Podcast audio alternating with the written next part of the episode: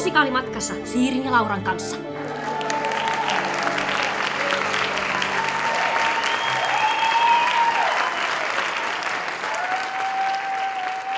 Tervetuloa kuuntelemaan Musikaalimatkassa podcastia. Mä olen Liitian Siiri. Ja mä oon Laura Haajanen. Ja tää on Musikaalimatkassa vuoroin vieraissa. Joo, ja jos tää on nyt sun ensimmäinen vuoroin vieraissa jakso, niin tässä on nyt jutun juju. Eli sen sijaan, että me juontajat päättäisimme, että mistä näissä jaksoissa puhutaan, niin tässä sarjassa vieraat saavatkin valita sitten jaksojen aiheet ihan itse. Kyllä, ja meidän tämänkertainen vieras on musikaaliartisti Petra Pääkkönen.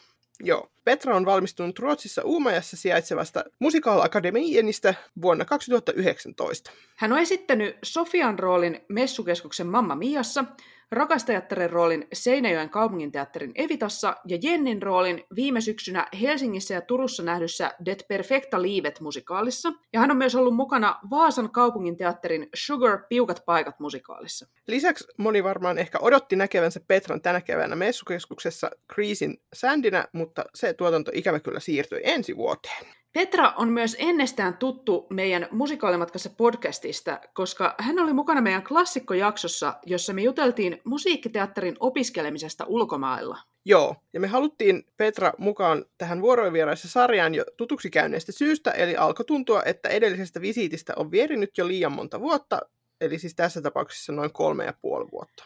Joo. Lisäksi mulla on tässä ehkä semmoinen henkilökohtainen syy, että kun mä oon vähän Twitter-addikti, niin musta on aina ollut kivaa seurata Petraa Twitterissä, koska musta tuntuu, että häneltä tulee mun aikajanalle siellä pelkkiä hyviä mielipiteitä. Niin... Joo, siis niin tulee kyllä, olen samaa mieltä. Jep, niin tottahan niitä mielipiteitä pitää nyt hei tähän sarjaankin saada mukaan. Totta kai. Ja koska me ei viime aikoina sattuneesta syystä olla päästy ihan hirveästi musikaalimatkailemaan maamme rajojen ulkopuolelle, niin iloksemme Petra valitsi aiheen, joka tuo tähän podcast-kevääseen ripauksen kansainvälisyyttä. Joo, hän nimittäin haluaa kertoa teille kuuntelijoille Suomen ja Ruotsin musikaalimaailmoista ja niiden välisistä eroista. Joo, tässä jaksossa saadaan siis kuulla, että miten suomalainen ja ruotsalainen musikaalikoulutus vertautuvat toisiinsa, ja entä suhtaudutaanko musiikkiteatteriin jotenkin eri tavalla naapurissa kuin mitä meillä. Siitäkin otetaan selvää, että onko ruoho pelkästään vihreämpää tuolla Pohjanlahden länsipuolella, vai onko ruotsalaisessa musikaalimaailmassa mahdollisesti jotain sellaisia ongelmia, joita Suomessa ei ole ollenkaan. Joo, ja siis tähän kaikkeen liittyviä kokemuksia ja ajatuksia kuullaan Petran ja meidän juontajien lisäksi teatteria Suomessa opiskelleilta alan ammattilaisilta ja ruotsalaisilta teatterifaneilta. Mutta Petra on todellinen tämän aiheen asiantuntija, joten hiljennytään me nyt hetkeksi ja annetaan hänen avata aihetta tarkemmin.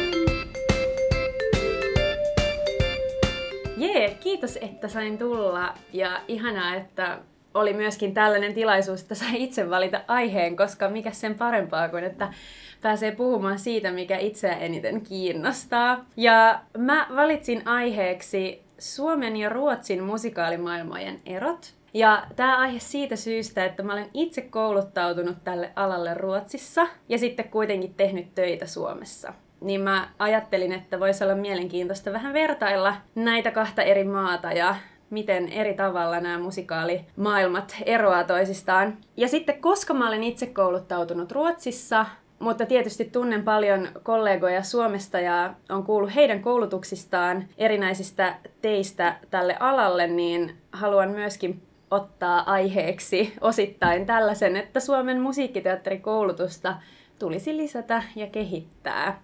Ja palaan asiaan kohta, kun esittelen vähän näitä Ruotsin kouluja ja millä tavalla se on, se on jollain tavalla pidemmälle kehittynyttä ja toivoisin, että Suomessakin mentäisi siihen suuntaan.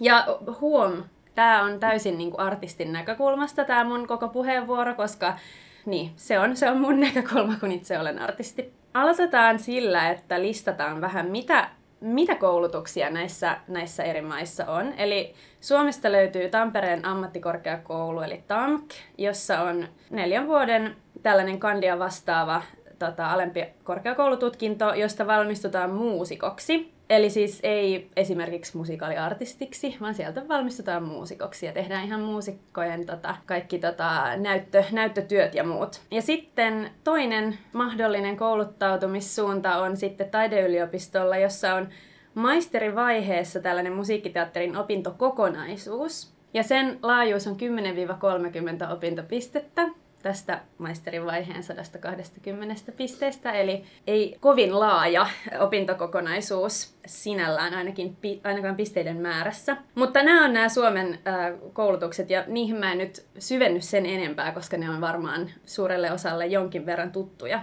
Sitten mä esittelen nämä Ruotsin koulut, ja niitä on siis viisi kappaletta. Eli tuplasti isommassa maassa, niin nämä on siis pelkkiä kandi, kandia vastaavia ö, opintoja kaikki nämä Ruotsin, eli siis on noin viisinkertainen määrä kouluja kuin jos vertaa Suomeen. Göteborgista löytyy kolme kappaletta, ö, ja ensimmäinen niistä on täällä Göteborgin yliopistolla, eli Högskolan för scen och musik. Tämä musikaaliartistikoulutus, eli artisten, joka on siis kolmen vuoden kandidaattitutkinto. Ja se on tietääkseni ainakin ainoa Ruotsissa ja myöskin ainoa Suomessa, en tiedä onko ainoa koko Pohjoismaissa, joka on siis yliopistotason tutkinto. Ja sitten tota, toinen on sitten Ballet Akademiin, ja sitten nämä kaikki muut itse asiassa, paitsi toi artisten, niin on, ne kulkee tällaisella nimellä ruotsiksi kuin Eftergymnasial yrkesutbildning eli lukion jälkeinen ammattikoulutus. Eli se tarkoittaa sitä, että vaikka nimike on ammattikoulutus, niin se on kuitenkin toisen, tai siis toisen asteen jälkeinen tutkinto. Eli ei siis vastaa niin kuin amista, vaan enemmänkin ehkä ammattikorkeakoulututkintoa, vaikka ne onkin sitten taas kolmivuotisia tuolla Ruotsissa.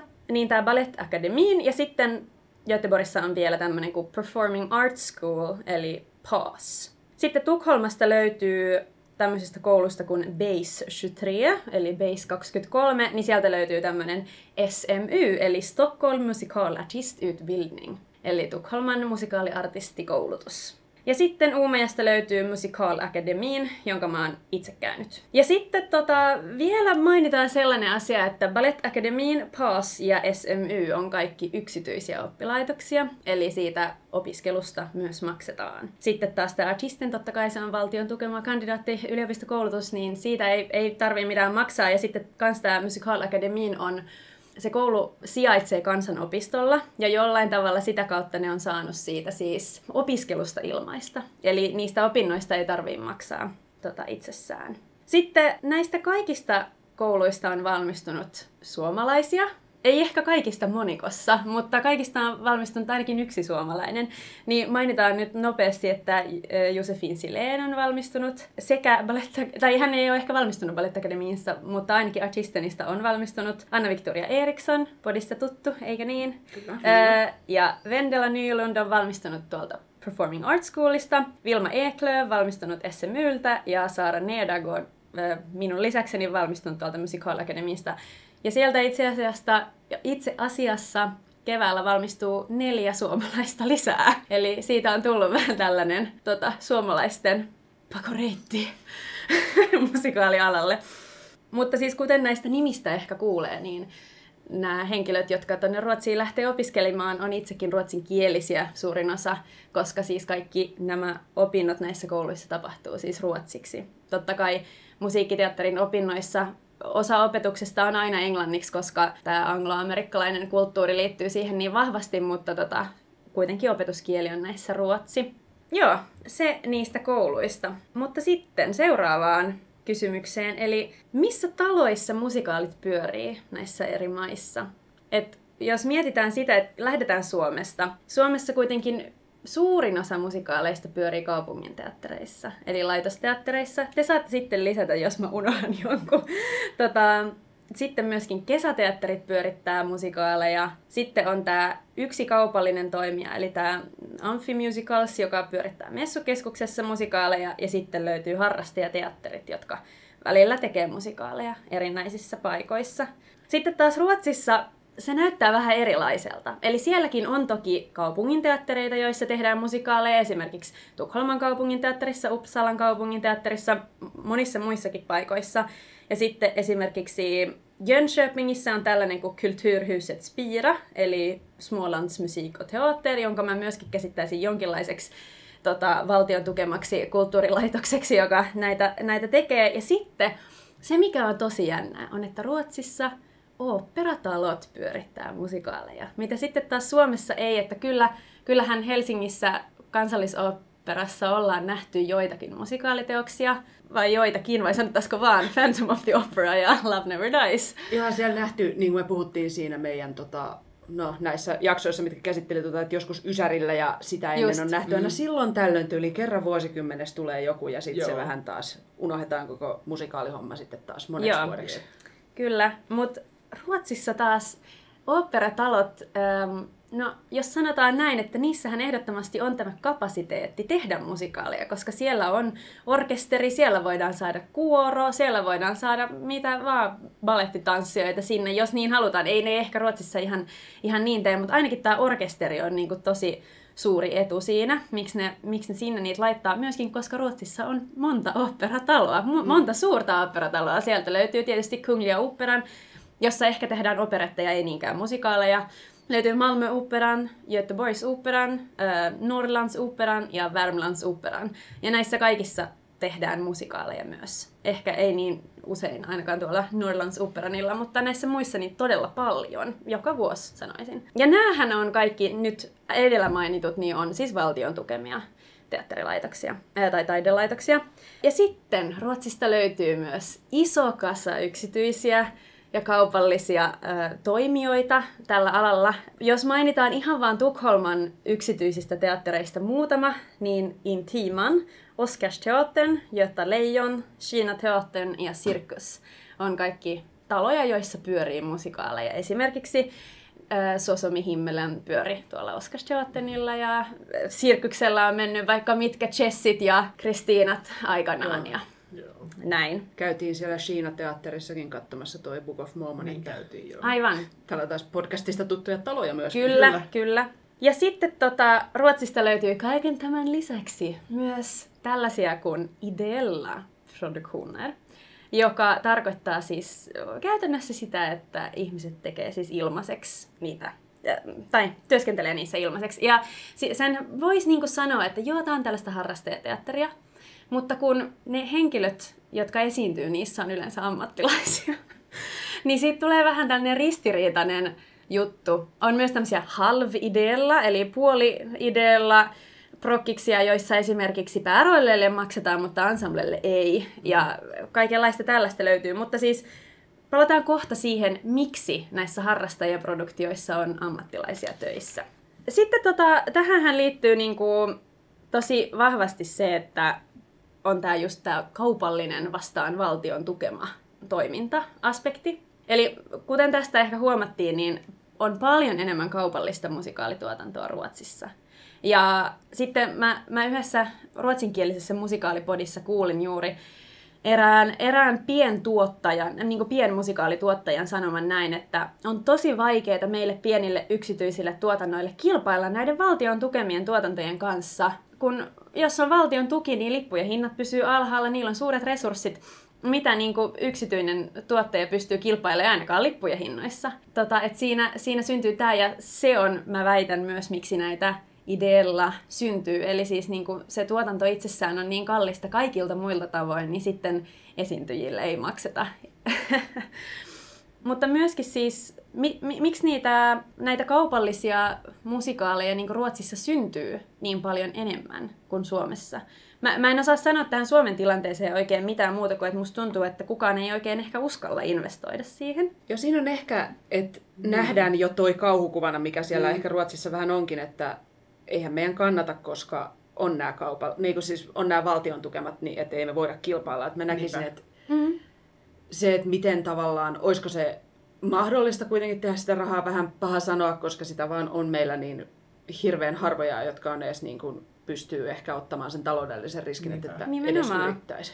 Ä, mutta mä, se, se syy, miksi niitä siitä, siitä huolimatta, siitä riskistä huolimatta siellä Ruotsissa syntyy, on se, että siellä on ylitarjontaa tekijöistä. Ja se, se juttu on se, että jos ei niitä töitä riitä kaikille, niin ne saa sitten kuulla, että no mutta luo sun omat työt.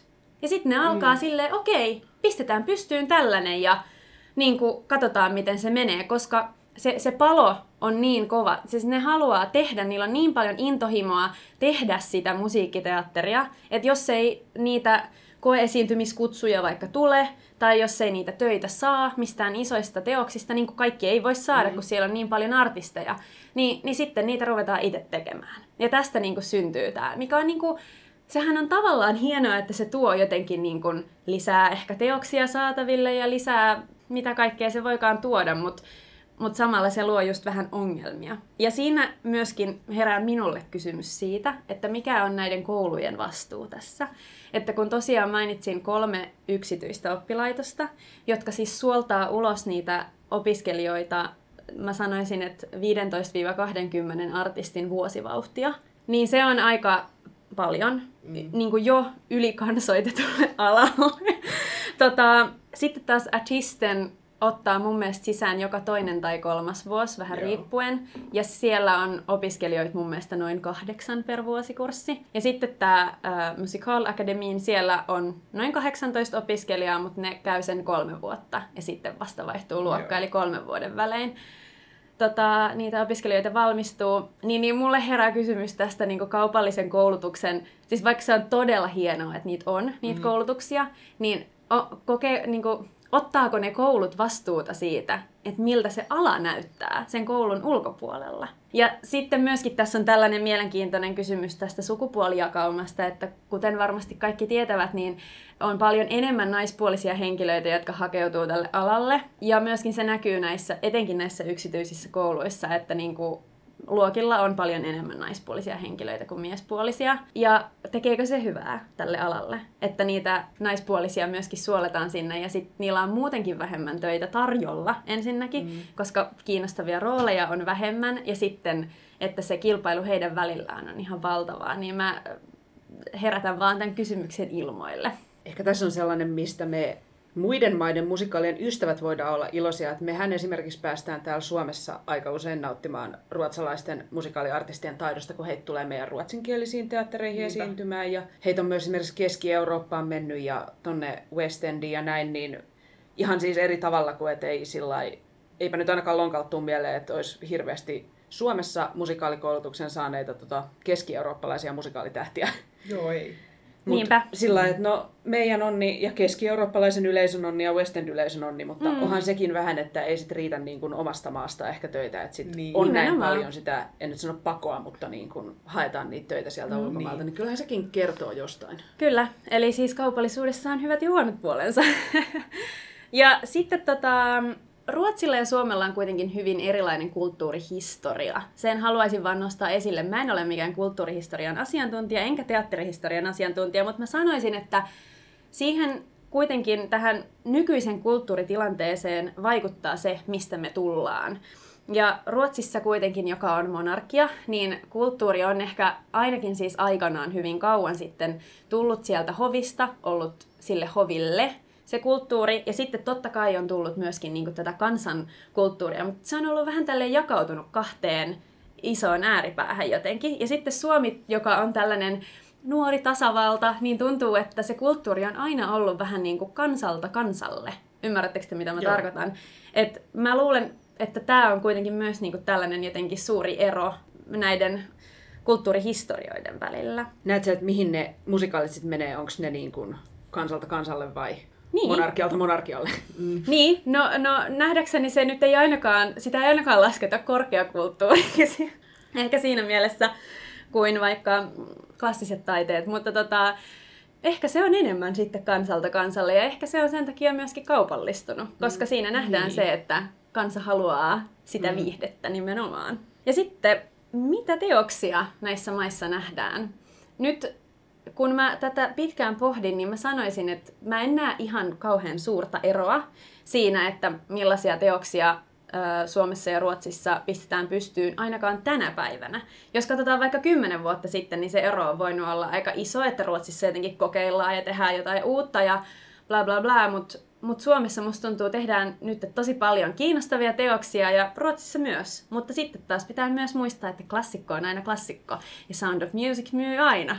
Eli siis siitä ei päästä mihinkään, ei Suomessa eikä Ruotsissa. Ja sitten tokihan jotain kiertueita saattaa tulla käymään mm. milloin missäkin ja näin. Ja sitten pitää vielä mainita tämä, että jostain syystä ruotsalaiset rakastaa Jesus Christ Superstaria, joka ei ole Suomessa mitenkään tunnettu eikä suosittu musikaali. Ja Ruotsissa kaikki tietää sen. Kaikki kuuntelee sitä ja kaikki rakastaa sitä. Se on tosi outo. Ja ne ei kyllä saa siitä tarpeeksi. Niillähän on niinku säännöllisesti kiertää niinku kaikki maan jäähallit, joku areena kiertue. Ja on Nimenomaan. konserttiversioita, on all female versiota ja siis niinku... Kaikki löytyy. Kaikki on. ja Suomessa on Jesus Christ Superstar tehty ehkä konserttiversiona Svenskanilla tyyppisesti. Niin no yksi heidän konserttiversioista tuli tänne vierailemaan meille. Aivan. Että, ja nythän on tulossa myös kesällä se heidän uusi areenakiertueensa. Että Ruotsi pitää huolta myös siitä, että meillä Meilläkin nähdään Christ Kyllä, kyllä. Me ei osata Jessiä tehdä, niin... Jep. Niin, mutta, mutta o, mä, mä en osaa niinku keksiä oikein muuta siinä, että mitä, miten ne teo, teosvalinnat jotenkin hirveästi erois toisistaan, kun musta tuntuu, että molemmissa maissa tehdään välillä jotain, missä toi, mitä toisissa ei ole nähty, mm. ja sitten taas paljon pyörii myös samoja teoksia. Mä mietin tätä samaa, kun sä heitit tämän aiheen ja mä yritin oikein rassata aivoja, niin musta kanssa tuntuu, että täällä niinku suunnilleen katsotaan, että mitä naapuri tekee aina vuoron, vuoron, vuoron vieraissa tosiaan, että ruotsalaiset katsoo, mitä suomalaiset tekee toisinpäin. Ja Niin. nythän esimerkiksi tulee tonne Tampereelle ja Malmöhön Anastasia tänä vuonna, mm. että nämä myös jotenkin, että mitä on saatavilla, niin ne joskus tulee niin kuin ihan Kyllä. yhtä aikaa. Ja Kinky Boots on sellainen, mikä on tässä pyörinyt meillä, ja me tuli vähän sitä ennen Ruotsiin. Ja Joo. Ja nyt Sitten- se on Tanskassa ja... Jep. Mm. Tämä on kaikki, it's all connected. Niin, kyllä. Todellakin. Ja se, mikä oli mun mielestä hauskaa, oli kans, että Groundhog Dayhan tuli kanssa suunnilleen samaan aikaan Joo. Suomeen ja Ruotsiin. Ja muistaakseni sillä oli ensi ilta Suomessa ensin. Mä en ole nyt, nyt sata varma, mutta siinä kuitenkin käytettiin sitten Ruotsissa tämmöistä hauskaa markkinointikikkaa, että kun he ei voinut enää sanoa, että äh, Norden Premiere, eli pohjoismaisen Mm. ensi, tai pohjoismaiden ensi niin sitten he vaihtoi, että skandinaavisk premiere, Jep. eli Skandinavian Niin, ensi ilta, koska no siihen ei Suomi lukeudu, Suomi niin ei laske, laskea. Jep, ja sitten se menee kuitenkin sopivan sekaisin yleisöllä, että mikä Kyllä. se olikaan mikä, niin he on sillä tavalla, että no pohjolainen silta. Niin, Nimenomaan. Kyllä nämä markkinoijat on ovelia meillä ja siellä. Kyllä. Kyllä, mutta se on mun mielestä hyvin, hyvin hauska yksityiskohta. Ehkä sen sanoisin, kun sä sanoit, että miten se oli ennen toi ohjelmisto, niin ehkä niin kuin just joskus Ysärillä tai silloin tuli Niin. niin. Kuin ehkä Ruotsiin sitten ennen kaikki, ekana kaikki lesmisit ja operan kummitukset, tällaiset isot jutut. Niin. Sitten taas pitää mainita, että siis Wikediähän ei ole tehty Ruotsissa koskaan. hyvä Ai, Suomi ai, ai, hyvä torille. Suomi. Niin.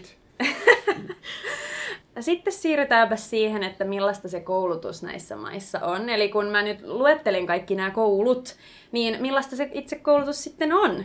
Niin mä vaan haluan siitä sanoa, että siis laatu on molemmissa maissa, kaikissa näissä koulutuksissa tosi laadukasta. Eli sillä niin kuin, mä, mä en sano, että sillä laadulla on niin kuin mitään eh, mitään significant eroa sinänsä. Se on vaan enemmän siitä niin kuin määrästä ja ehkä niistä resursseista, mä sanoisin. Mutta joka tapauksessa Ruotsissa on kuitenkin pidemmät perinteet siinä musikaalikoulutuksessa. Eli niin kuin siellä on ollut niitä kouluja pidemmän aikaa. Ja sitten myöskin ehkä se yleinen genren arvostus näkyy siinä että niitä kouluja ylipäätään on, niin sehän tarkoittaa sitä, että, että se genre nähdään niin kuin arvokkaana ja tärkeänä. En mä tiedä sitten, onko se ar- arvokasta itsessään vai nähdäänkö se kaupallinen arvo ainoastaan, mutta ehkä molempia. Ja ku- kuten sanottua, niin se nimenomaan se kaupallinen arvo näkyy myös siinä, että niitä kaupallisia kouluja on tullut. Ja mun on jotenkin tosi vaikea nähdä, että Suomeen ikinä tulisi yksityistä oppilaitosta.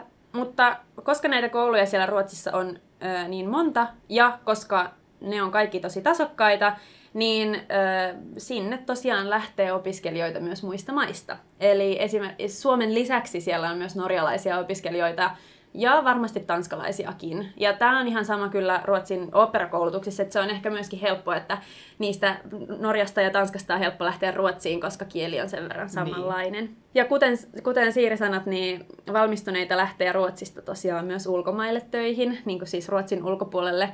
No, Suomen lisäksi toki nimenomaan Keski-Eurooppaan, Saksaan tosi paljon ja sitten myöskin Britteihin. Ja niin, onko tämä suomalaisten ujoutta, että meitä ei lähde niin paljon Saksaan tai Britteihin, vai onko jotain tasoeroa? Onko siis niin kuin, että mi- mistä se voi johtua, vai onko se nimenomaan siitä, että Ruotsissa ei riitä työt kaikille artisteille, niin sitten ne lähtee karkuun? Siis me kyseltiin tota, mm. tätä jaksoa varten vähän, että mitä meidän ruotsalaiset musikaalifaniystävät ajattelee näistä asioista, ja siellä yksi siis heitti näistä karkulaisista vaan sellaisen teorian, että hänen silmänsä se johtuu ihan vaan siitä, että ei ole tarpeeksi töitä. Kyllä. Joo. Se on Kyllä ehkä mäkin se, väittäisin, että se on. Tulee. Mm. Kyllä. Ja sitten pitää Ruotsistakin mainita sen verran, että Ruotsissa ei ole musiikkiteatterin maisteriohjelmia olemassakaan. Ja taustatiedoksi myöskin, että Ruotsissahan kaikki näyttelijätkin työskentelivät pel- pelkillä kandin papereilla. Että Joo. siellä siis valmistutaan teatterikorkeakoulustakin vaan kandiksi ja sitten lähdetään töihin, koska ei työn saantiin tarvii, tarvii maisterin papereita siellä, niin sitten ne, ne näin tekee. Mutta jos maisteriohjelmaan haluaa, niin sitten pitää lähteä Britteihin. Tiedän paljon suomalaisia ja ruotsalaisia, jotka on lähtenyt Britteihin erinäisiin kouluihin suorittaa tällaisia yksivuotisia maisteriohjelmia, siis niin kuin lähes koko vuoden kestävää maisteriohjelmaa. Ja Suomessakaan tosiaan ei ole siis it- itsenäistä maisteriohjelmaa, on vaan tämä opintosuuntaus. Ja niin, mitäs mä Suomesta sanoisin? Rahan puute on valtava. Ja esimerkiksi voi ottaa tuon Lahden ammattikorkeakoulun jo lakkautetun musiikkiteatterin linjan, eli siellä oli kuitenkin olemassa oleva ja toimiva koulutus, joka sitten lakkautettiin, mikä on niinku todella sääli, mm-hmm. koska jos siellä jo oli niinku kaikki olemassa, niin. niin se, että se vaan häviää, niin se on niinku supersääli. Niinpä. Mutta onneksi se TAMK sieltä on, niin kun, sehän on viime vuosina niin kun, tosi paljon noussut ja kehittynyt siitä, että se oli teatterimusiikin koulutus. Niin, että se on nyt kuitenkin musiikkiteatterin koulutus. Ja äh, sitten myös kysyn kysymyksen, että vaikka olen, niin kuin arvostan hyvin paljon ja niin kuin, on hyvin iloinen, että se on olemassa, se taideyliopiston opintokokonaisuus, niin miksi 8-25 prosenttia maisterivaiheen opinnoista on mahdollista, miksi niin vähällä prosentilla on mahdollista erikoistua siihen musiikkiteatteriin? Voisiko sitä laajentaa?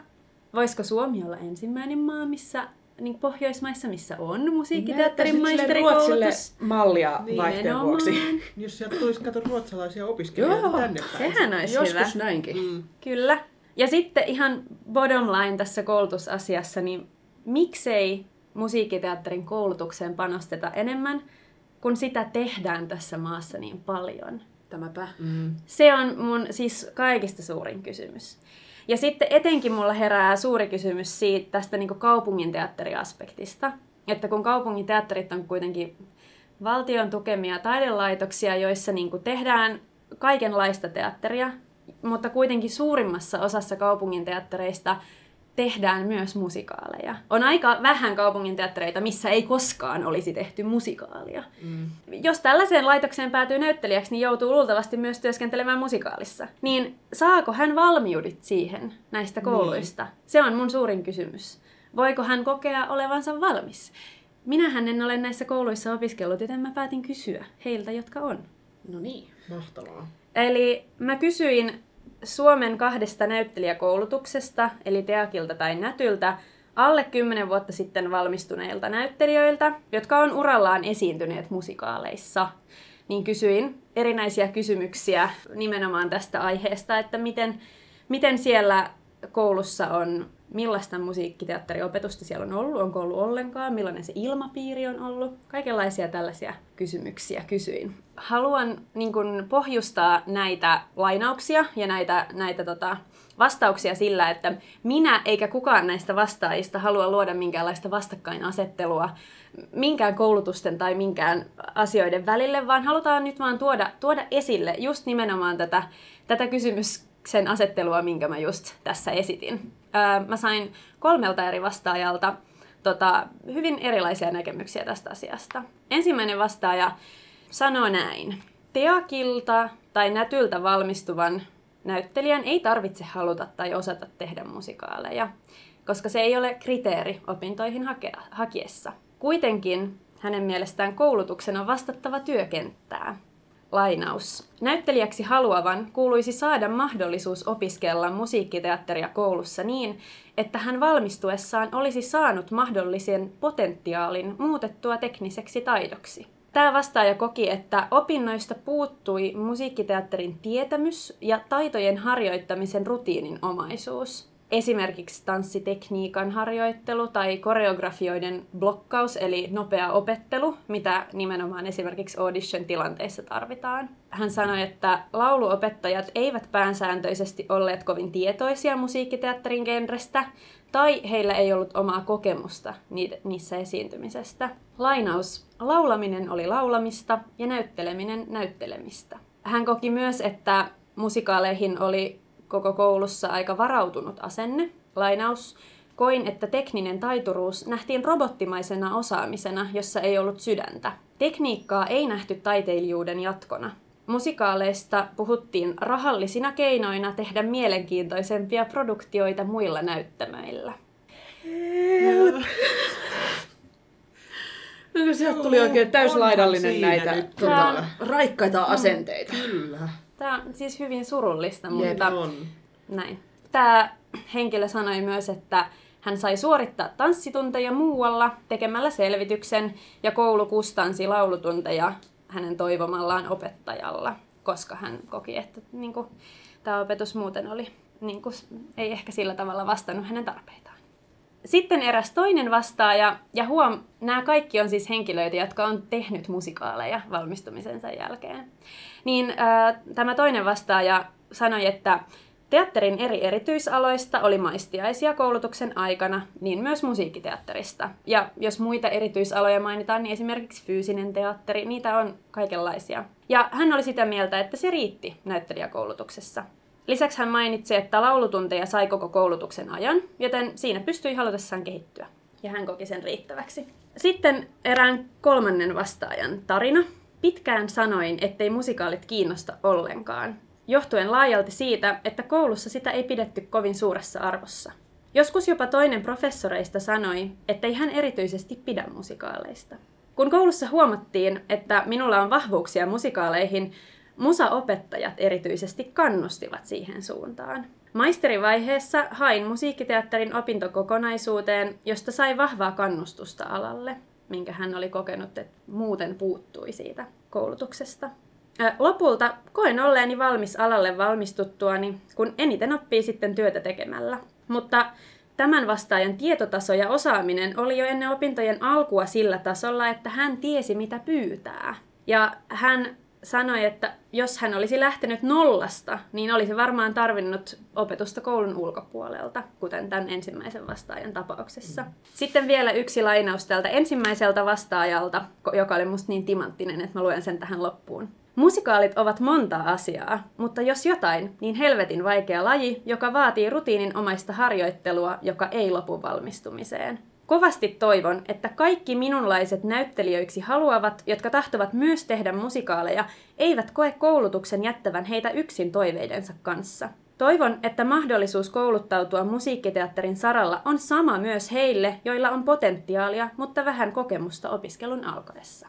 Tässä oli, olivat nämä keräämäni vastaukset. Ja voitaisiin ottaa tähän vielä summa summarum näistä Suomen ja Ruotsin eroista, jotka nyt tähän Suomen musiikkiteatterikoulutukseen lopussa keskittyi, mutta mä haluan sanoa sen, että mä koen, että Ruotsissa joka tapauksessa musikaalien taiteellinen itseisarvo nähdään paljon suurempana kuin Suomessa.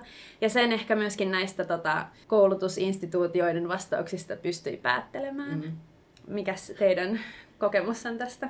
Ehkä mekin voidaan heittää tähän, kun mekin kerättiin niiltä meidän Joo. fanikavereilta näitä vähän mm. anonyymejä kommentteja, niin heitetään pallo heille, että mitä Joo. he sanoo.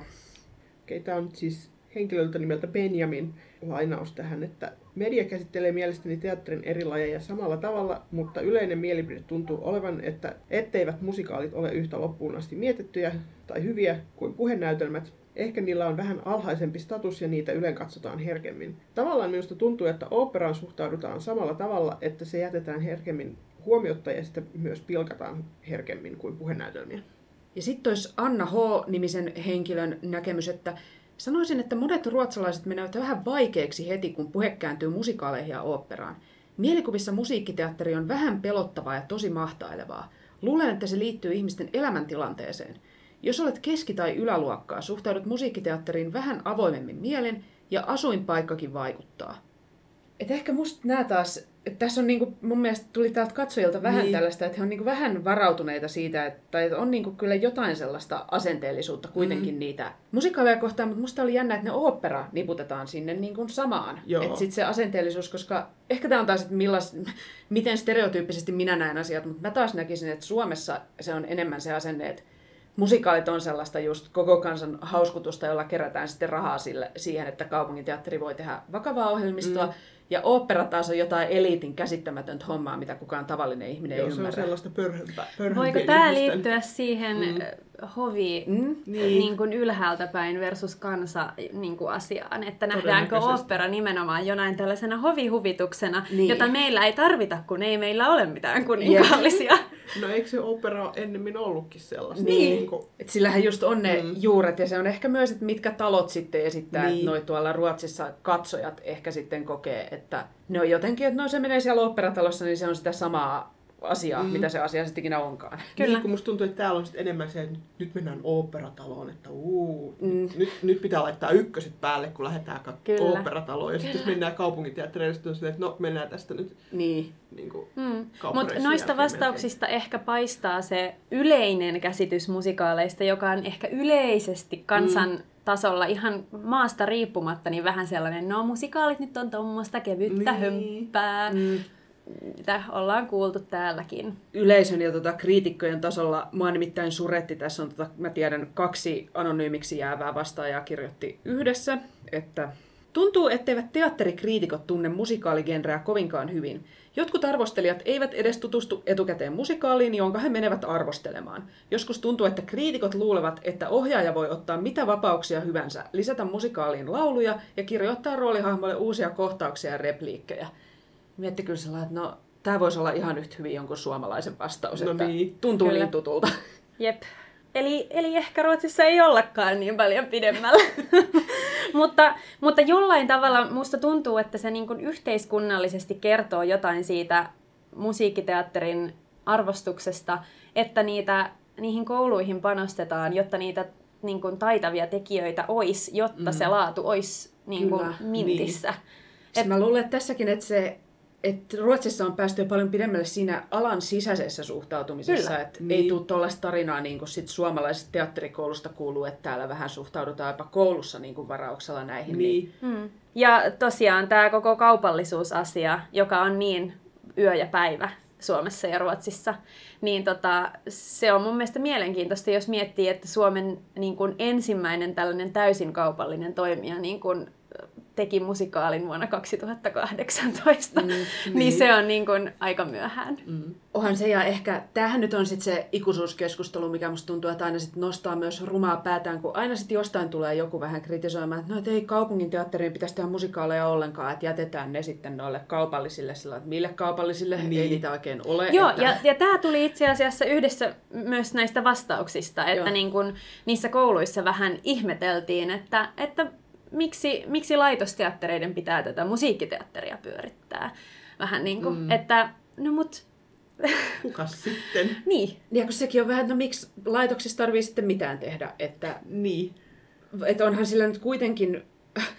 Ainakin minun mielestäni musikaalilla on kyllä myös niitä taiteellisia arvoja. Ja Niinpä. Myöskin, että kun ei Suomessa ole ihan muutamaa poikkeustapausta lukuun ottamatta kuitenkaan nähty esimerkiksi mitään täysiä replikoita, niin mm, sitten niin. siinä kuitenkin näkyy sellainen myös suomalaisen työryhmän oma näkemys. Kyllä. Niinpä. Niitä replikoitahan on myös enemmän nähty sitten Ruotsissa ja juurikin siellä yksityisellä puolella. Joo. Ei sielläkään hurjan paljoa, mutta enemmän kuin meillä. Kyllä. Niin. Joo. Ja sitten haluan nostaa vielä viimeisenä tämän jo mainitsemani asian, että voisikohan Suomi olla ensimmäinen Pohjoismaa, johon tulee musiikkiteatterin maisteriohjelma. Mm-hmm. Koska kun Suomessa kuitenkin suurin osa näyttelijöistä on maistereita, mutta sitten taas musiikkiteatterinäyttelijät yleensä ei ole maistereita, koska ei ole mahdollista olla maisteri. että mitäs, mitäs sä maisteriksi valmistut, kun ei ole ohjelmaa. Mm-hmm. Niin, niin tota, sehän olisi tosi hienoa myöskin siksi, koska kuten näissä vastauksissakin henkilöt mainitsivat, niin sitä teknistä taituruutta tarvitaan siinä niin kuin musiikkiteatteriosaamisessa. Ja se vaatii vuosien treenausta, jotta ne taidot ehtii niin kuin hioutua parhaim, parhaimpaansa.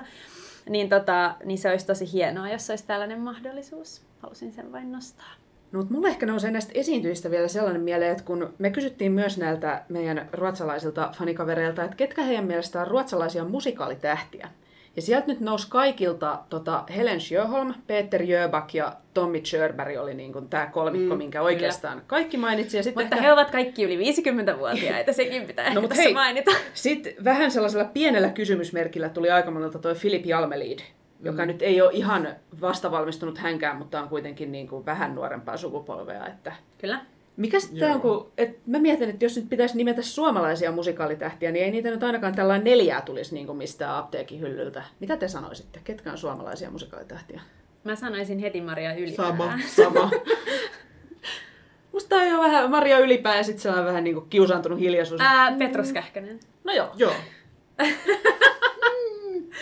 mutta, mutta kun siis, no, jos mietitään vaikka Peetta Jöbackia, joka on lähtenyt siis kuitenkin Broadwaylle esittämään Phantomia, niin onhan se mm. vähän eri kaliberin mm. juttu niin. kuin, niin kuin NS vain Suomessa tai vain Pohjoismaissa esiintyvät. Tommy Sherbergkin on ollut missä tota, Euroviisuissa. Ja... Niin ja se oli niin. kuitenkin Chessin alkuperäinen Anatoli myöskin Kyllä. ollut siellä niin. suuren maailman näyttämöllä. Että... Kyllä. Siinä ehkä... on ehkä tämä. Ja siis mm. mä mietin, että paljonko tässä painaa nämä suosikkisetäni Abba-sedät Benny ja Björn. Ihan niin. se, että he hyppäsivät sinne, että kun nämähän Helen Sjöholm, Peter Jöback ja Tommy Sherberg kaikki niin kuin, sai sen musikaalistarttinsa niin kuin Benny ja Björnin musikaaleista. Totta. Mm. Niin. Mä sanoisin muuten myös ruotsalaiseksi musikaalitähdeksi ton Anders Ekborg. Joo, se oli myös sellainen, että muutama, muutama nosti hänetkin esillä. Kyllä. Hän on minun suosikkini. Hän on kyllä. Joo, myös yksi mun suosikkeista. Joo, mutta tämä musikaalitähteysasia on myös, myös semmoinen juttu, mikä tässä ruotsalaisessa Musikal-poddenissa usein nousee esille, että, tai tämän, tämän podcastin juontaja Victoria Tokka on sitä mieltä, että tässä on myös mediavastuuta mm. kyseessä. Eli media ei nosta uusia musikaalitähtiä samalla tavalla, koska ne ei ole idolsia ja ne ei ole pop-tähtiä, mm. ne ei ole niin kuin tarpeeksi jotenkin kuuleja, tai sitä mm. ei ehkä nähdä niin kuulina sitä musiikkiteatteria. Miksei? Se voisi olla niin. tosi kuulia. Ja siis tuossa on musta joku, Suomessahan tämä nyt varsinkin ei todellakaan, kukaan ei ole mitään lopulta jos sitäkään. Ja niin. Niin kuin teattereilla on jotenkin myös, että musta teatterit itse on ollut tosi huonoja myöskin meillä. Että ehkä ne osaa Ruotsissa pikkasen paremmin sen, että kun niillä on joku starba, niin se on sitten isolla julisteissa jotenkin, että sitä ei niinku yhtään pidetä vakan alla, että mitä meillä nyt on tässä. Mm. Vähän ehkä, meillä ollaan ehkä tultu paremmaksi siinä, mutta mä oon katsonut, että nyt on saatu jännästi brändättyä niin kuin Samuel Harjanne ohjaajana Suomen niin kuin ehkä ykkösmusikaalitekijäksi tässä viime mm. vuosina. Mikä on tietty hyvä, että jotain tavallaan brändätään, mutta se on musta jännää, että ohjaaja on noussut mm. siihen asemaan. Niin. Joo. Ja mun pitää sanoa, että mä unohdin mainita yhden jutun just tästä kaupallisuudesta puhuttaessa. Niin siis Ruotsissahan sitten myös tämän kaupallisuuden äh, ikävä puoli on se, että teoksiin siis kästetään julkiksia, Joo. jotka mm. ei ole musikaaliartisteja. Ja se on myöskin erittäin harmillista, koska sehän ei myöskään tota, nosta sen genren tasoa, kun sinne otetaan vaan joku nimi myymään lippuja ja sitten kun se, se nähdään lavalla, niin on silleen, aa toi on toi, mutta se ei ehkä mm. välitä sen roolihahmon tarinaa sillä tavalla kuin joku musiikkiteatterin ammattilainen tekisi. Jep. Joo, yksi tyyppi vastasi tähän vähän saman aiheeseen liittyen tähän meidän kyselyyn, että haluaisin nähdä enemmän musikaaleja, joissa ei esiinny kaikista isoimpia nimiä, koska yhdistän monet musikaalitähdistä heidän uransa pop-tähtinä. Joo, tässä on ehkä jotenkin toi sama ilmiö mm. kuin mistä sä Joo. puhut, niin taustalla no siis, osittain. Kyllähän siis kaikki näistä Ruotsin suurista tähdistä, Helian, Tommy ja Peter, niin on myös julkaissut omaa musiikkia. Mm. Mutta mm, mä en väitä, että se niinku yhtään vähentää heidän arvoaan musiikkiteatterin mm. ammattilaisina, koska sitä he ennen kaikkea on. Mutta vaan se, että niinku, ehkä, ehkä se on vaan karu totuus, että pelkkänä musikaalitähtenä on aika vaikea luoda uraa koska tota, et, et sä voi niinku olla tähdittämässä jokaista musikaalia joka vuosi. Ja mm. mitä sä sitten teet? Koska sit tähtiä ei myöskään ehkä kästetä ensembleen, sanotaanko niin, näin. Niin. Että siinä niinku sekin, että sit jos on liian iso starba, niin mitä sitten tekee, kun ei saakaan pääroolia jonain vuonna? Sitten pitää niin. tehdä jotain muuta ja sitten lähdetään ehkä studioon äänittää. Että... Jep, niin. Toi olisi kyllä aika makea silleen Helen Sjöholm kolmantena puuna vasemmalla. niin, musikaalissa X. Kyllä. Sitten se, se, he vois kuitenkin ratsastaa niin. Niin. vähän, että meillä myös Helen Sjöholm. Kyllä. Mutta siis tästä tuli myös mun mielestä aika mielenkiintoisella tavalla muutama hyvin kyyninen vastaus näiltä meidän vastaajilta, kun he olivat niinku sitä mieltä, että ruotsalainen yleisö ennen kaikkea tykkää tunnetuista teoksista ja tunnetuista tekijöistä ja kuuluisia ihmisiä halutaan lavalle. Ja että tämä musikaaliyleisö on niin pieni kohderyhmä, että tälle on ihan turhaa tehdä muuta kuin kuuluisia teoksia. Et toisaalta niinku muutama fani näki sen sitten jotenkin näinkin, että Kyllä, mutta sitten mä uskon, että Ruotsissa on kuitenkin ihan vaan siksi, koska niitä pelkkiä tekijöitäkin on niin hirveä mm. määrä, niin kyllähän he on kiinnostuneita näkemään vähän pienempi muotoisiakin mm, tai niin. vähemmän tunnettuja teoksia. Et ihan vaan se, että niinku, et se musikaalimaailma tuntuu jotenkin laajemmalta, että vaikka se ei olisi ehkä ison yleisön niinku parissa niin paljon laajempi kuin Suomessakaan, mutta sitten kun se itse tekijöiden joukko on niin paljon isompi, niin vaikuttaako sekin siihen, että niinku, mikä se yleisö on? Jep, ja siis toinen näistä mm. meidän kyynikoista nosti sit myöhemmin toisessa vastauksessa esille tällaisen niin kuin hyvin aktiivisen amatööri- ja opiskelijamusikaaliskenen, että ehkä sekin on vähän, että mitä hän on sitten ajatellut, kun hän on, että mä puhun nyt ruotsalaisista musikaaleista, niin että hän on sitten ehkä miettinyt vaan niitä kaikista isoimpia juttuja. Ja, et... Niin. Ja nyt palatakseni tähän äh, ideella produktioner, niin siis kun tosiaan on ylitarjontaa artisteista, niin artistit haluavat tehdä musikaaleja hinnalla millä hyvänsä tai ei hinnalla ollenkaan. Sanotaanko näin? Siksi niitä ammattilaisia saadaan niihin harrastelijaprokkiksiin, koska niitä ammattilaisia on niin paljon. Ja jotkut on silleen, mulla on ihan ok istua Iikan kassalla ja tehdä sillä rahaa, ja sitten samalla saada olla tässä harrastelijaprokkiksessa ja tehdä sitä, mitä mä rakastan. Et niinku, se on mun mielestä hyvin valitettavaa, mm. ja se, mikä mun mielestä Suomessa on hienoa, on se, että musikaalien tekijöillä on semmoinen integriteetti ja semmoinen ammattiylpeys, että mä en usko, että Suomessa niinku, tota ihan heti syntyisi tota koko ilmiötä. Mm. Koska nähdään kuitenkin se, että hei, et mä teen työtä, joka on arvokasta ja mulle kuuluu siitä palkka. Että tää on, niinku, tää on mun duuni, eikä mikään muu, että tää ei ole mikään mun harrastus. Mm. Niin se, sitä niinku, yritetään Ruotsissakin toki painottaa, ainakin joissain kouluissa, että älkää ottako vastaan tällaisia ilmaistöitä, tai niin kuin, älkää mm. tehkö töitä ilmaiseksi, mutta se palo on monilla liian kova niin. ja se houkutus on liian suuri. Mm. Niin toi on ehkä just se kääntöpuoli sitten, että ei näihin ole helppoja ratkaisuja, että just, että miten Ei, se koulutus niin. pannaan täällä kuntoon, niin ei voida just panna sillä, että no 50 uutta aloituspaikkaa joka vuosi ja let's go, ei ole Niin. ihan niin, Niin. yksinkertaista. Mm. Mutta siis kyllähän se resursseja vaatii se koulutuksen myöskin kehittäminen. Niin. Että joo, se on niin kuin, mä en tiedä mistä, mistä sitä rahaa nyt yhtäkkiä tajottaisi, ei mulla ole siihen mitään ratkaisuja, mutta kuitenkin, jos miettii sitä niin kuin tasapainoa, että kuinka paljon sitä musiikkiteatteria tehdään ja kuinka paljon siihen niin kuin satsataan, että sitä voisi syntyä niin kuin laadukkaasti, niin mm. siinä on jo aika iso epäta- epätasapaino. Ehkä me voitaisiin vielä miettiä sitä, että onko sitten, että kun me puhuttiin vähän aikaisemmin siitä ohjelmistosta, että Suomessa ja Ruotsissa on aika samantyyppisiä teoksia ohjelmistossa, mutta nähdäänkö me niissä niin kuin itse ohjauksissa esimerkiksi jotain eroa, että tekeekö suomalaiset jotenkin erinäköistä tai tuntusta teatteria sitten, tai just musiikkiteatteria kuin mitä Ruotsissa tehdään? Mitä olette mieltä? Tämä on musta kinkkinen kysymys, kun ei ole tullut ihan hirveästi nähtyä silleen samaa teosta Mm, mm, molemmissa mm. mm. maissa. Joitain on kyllä nähnyt. Mutta siis mä sanoisin, että Suomessa ja Ruotsissa ollaan aika ihanan kokeilevia myös mm. musiikkiteatterin kanssa. Et kun jos miettii vaikka jotain West Endia, niin siellähän tehdään aika... Tai kun se on se, että sit se tehdään tietyllä tavalla ja sit se on ja pysyy Mm. eikä niitä niinku uusinta tuotantoja niin, niin usein tule. Niin sitten taas täällä, kun ne pyörii sen verran vähän aikaa, niin sitten kun joku viulunsoittaja katolla voi mennä vaikka kolmessa eri kaupungissa kolmen vuoden sisään helposti, niin, niin sittenhän siinä nähdään niinku eri tulkintoja niistä teoksista.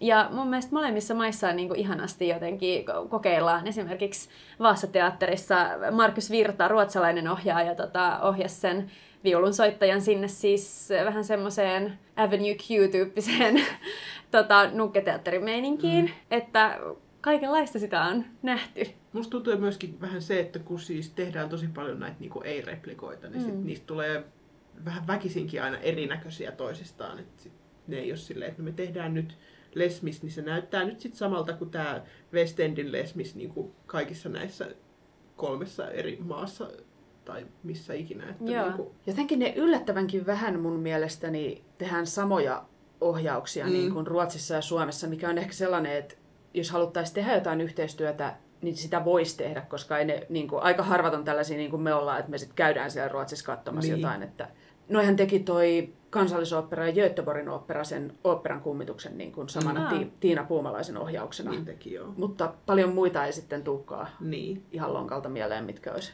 Joo. Et, ky- kyllä jos miettii vaikka tota Soosomi Himmeleniä, joka oli siis Tukholmassa ja nyt kun se tuotiin Helsinkiin, niin kyllähän se oli Jakob Höglundin ohjauksessa ihan eri, Jep. Eri niin kuin, tai ihan Mm. sama teos totta kai, mutta siis ihan eri, erilainen. Niin. Jep. Se Niin. oli se Markus Virta, joka se just sinne Tukholmaan ohjasi. Nimenomaan. Mm. Samat tyypit kyllä pyörii. Kyllä, Joo. kyllä. Sielläkin on näitä niin kuin, musikaaliohjaajia ehdottomasti, Joo. että Ronny Danielsson ja sitten tämä Markus Virta, niin ne paljon ohjaa. Musta ehkä, jos mä mietin sillä vähän, että tietenkin mitä mun silmiin kanssa tulee aika paljon näiltä niinku fanikavereilta, ja eihän nekään ole sillä että no näinpä nyt tosi laimeen tuotannon viulunsoittajasta katolla, että kato nyt Siiri tässä traileri ja tässä kuvat, että totta kai mullekin vähän filteröityy sitten ehkä sieltä kiinnostavammat palat. Mutta musta tuntuu, että etenkin tuolla niin kuin Malmöön oopperassa on ollut pitkään jotenkin sellainen trendi, että ne tekee kyllä todella oman näköistä. Et nyt Mm. ehkä Jakob Höglund on sellainen ohjaaja, että nyt niin kuin, hän myös suosii niin kuin sellaisia visuaalisia suunnittelijoita, että rupeaa tulee ehkä meilläkin sellaista niin kuin, jotenkin silminpistävän uniikin näköistä, mutta musta niin kuin Ruotsissa on ehkä vähän enemmän sitä, että on joku, että, ai, että ihan oikeasti teidän niin kuin Kaunotären hirviö tai Sound of Music näyttää tuolta. Et, Eikö se ole joku rohkeampi, rohkeampi niin kuin ote siihen, että tehdään erilaisia visuaalisia ratkaisuja, niin se on ollut niin kuin Ruotsiin tullut tavallaan ennen kuin se on tullut meille. Joo. Joo. Ja sehän on ihanaa, että kun, jos niin kun kaupallisesta näkökulmasta on pakko nyt pistää pystyyn joku vanha kunnon klassikko, joka varmasti myy, mm. niin sitten se, että uskalletaan kuitenkin tehdä se omalla tavalla, niin sehän kuitenkin ehkä niin kuin jollain tavalla uudistaa sitä genreä ja pitää sitä niin kuin taiteil- taiteellisuutta yllä, Jep. niin kuin, eikä mm. vaan silleen, tehdään sama Sound of Music 50 kertaa. Onhan se jo esimerkiksi toi, että viulunsoittaja katolla on tehty niin kuin nukketeatterin keinoin, niin siinä on jotain ihanaa, kun musta kyllä jossain vaiheessa tuntui, kun mulla oli tota semmoinen blogi, mihin mä päivittelin kuvia eri suomalaisista musikaalituotannoista, tuntui kyllä, että kun on nähnyt yhden suomalaisen viulunsoittajan, niin on nähnyt, että kertaako se sama maitokärry teatterista toiseen vai Niin. mitä tämä on. Niin Mm. se on ihanaa just, kun noita klassikoitakin vähän pannaan myös visuaalisesti uusiksi. Joo. Kyllä. Niin jos nyt otetaan tähän loppuun vielä tällainen pieni positiivisuuden spiraali ja kaikki jakaa jonkun hyvän ja mieleenpainuneen musikaalimuiston tuolta Ruotsin puolelta. Haluaisiko meidän vieras auttaa? Toki mun erittäin, erittäin lämmin muisto on ihan vastikään nähty She Loves Me. Tuolla Kulturhuset Spira siellä Jönköpingissä. Siellä tehtiin She Loves Me ja mä olin vaan niin ikionnellinen, kun mä sain nähdä sen lavalla, sen teoksen, jota mä oon niinku lauleskellut ja lukenut ja fiilistellyt vaikka kuinka pitkään, niin se oli niin ihanaa, että sai nähdä jonkun muun Jerry Bock-musikaalin kuin viulunsoittajan.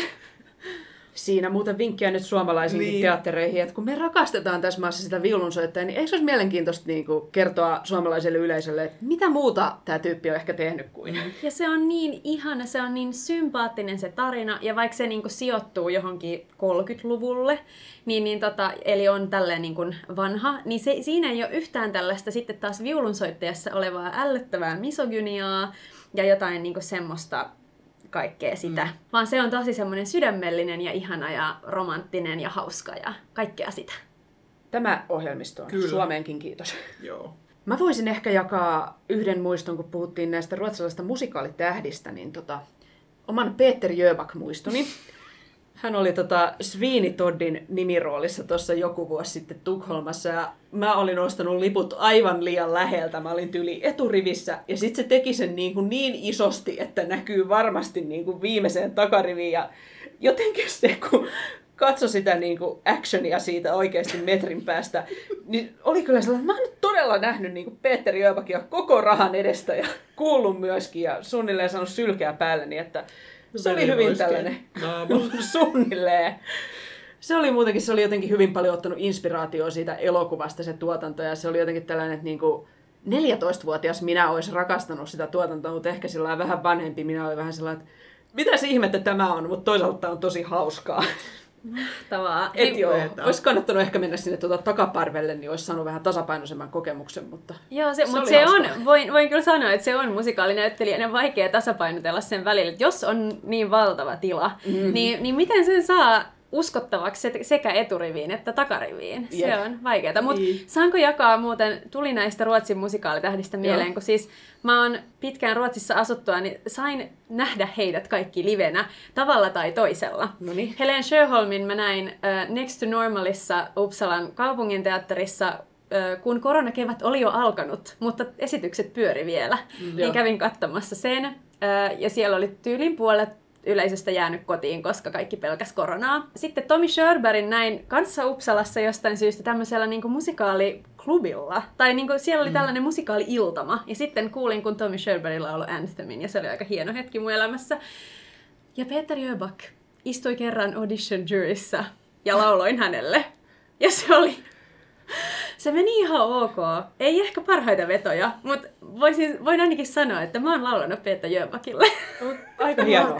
Vähän ehkä kuumottava tilanne, mutta... Erittäin. Mä, se ei istunut siellä nimittäin kuuntelemassa kaikkia. Se sattui istua siellä just kun mä menin sinne ja mä olin silleen, Oh no. "O- okei. Oi oi. Mahtavaa. Mä aina muistelen Les Misia, muistelen nytkin. Se on hyvä. Sitä just siellä Kulttuurhus Spirassa käytiin katsomassa Les Misiä, matkustettiin täältä ja puhuttiin kaikesta muusta ja sitten päästiin sinne eturiviin ja sitten Filip Jalmelin siellä Starsia vetäsee silleen niin kuin siitä kanssa silleen niin kuin kohtalaisen läheltä, niin olihan se aika silleen, että no siinä hän nyt laulaa sitten Jep. aika silleen komeasti. Se kyllä ehkä se oli lähellä hyvällä tavalla siinä, missä Joo. tämä mun Sweeney-kokemus oli ehkä vähän, että "Tää on nyt pelottavan lähellä. Joo, mutta se on siis sellainen tuotanto, että mä rakastin sitä muutenkin ihan hirveästi, niin se sitä jotenkin lämmöllä muistelee kaikkia asioita siitä aina välillä. Ymmärrän. Ehkä ei tässä muuta kuin, että nyt vaan, kun taas alkaa päästä, niin hei, musikaalimatkalle Ruotsiin kaikki. Kyllä. Siis se kannattaa. Joo. Sieltä kyllä, Kyllä. oikeastaan aina, kyllä, en ole ikinä tullut Ruotsista musikaalimatkalta sillä lailla, että olisi niin kuin ollut täysin sillä lailla, että, että olisi kannattanut jäädä kotiin. Että aina jää kyllä jotain Kyllä. sillä lailla, että... Mä oon nähnyt kyllä sellaisiakin siellä, mutta Okei, hyvä tällainen, ei liian idealistista. Joo. joo, joo, mutta lautta kulkee, tai siis laiva kulkee, Kyllä, eli joo. sinne vaan. No sit ihan viimeiseksi, niin mitä projekteja sulla on tällä hetkellä tai seuraavaksi työn alla? No, tällä hetkellähän meillä piti olla Greasein harjoitukset käynnissä, mutta se siirtyi ensi kevääseen ja se nyt on vielä vähän auki, että miten sen kanssa käy. Että toivotaan, että se päästäisiin silloin tekemään ja ennen sitä tota, mä hyppään swingiksi Svenska Teaternin Mary Poppins-musikaaliin siis syksyllä, kun Mainio. he jatkavat vielä esityskautta sinne. Niin sellainen homma tiedossa ja se oli semmoinen yllättävä nakki, joka napsahti, koska swinginä en olekaan ennen ollut, mutta sitä odotan innolla ja se on varmasti tosi hauskaa ja opettavaista. Vitsi, jännittävää. Joo. Kyllä, erittäin.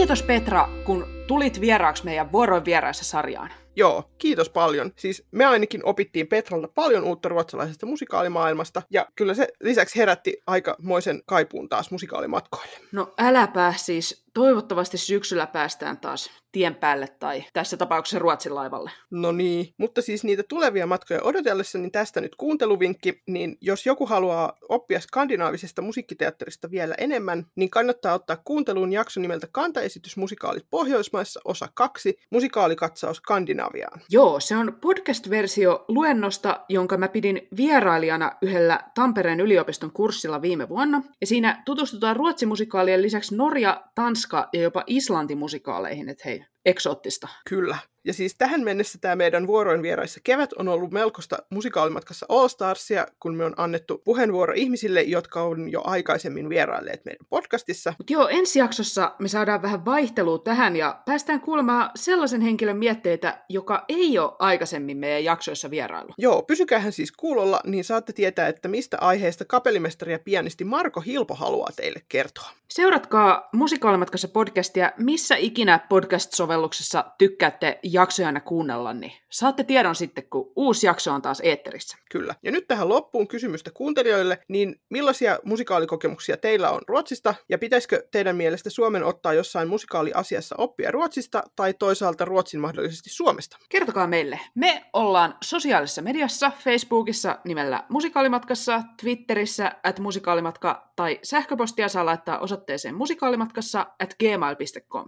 Joo, ja jos teidän nyt musikaalimatkailun kaipuu on niin suuri, että ei meinaa pysyä housuissa enää, niin pistäkää jaksoa jako. Me arvostetaan sitä. Ja nyt musikaalimatkassa kiittää ja kuittaa. Siiri kiittää. Ja Laura kuittaa.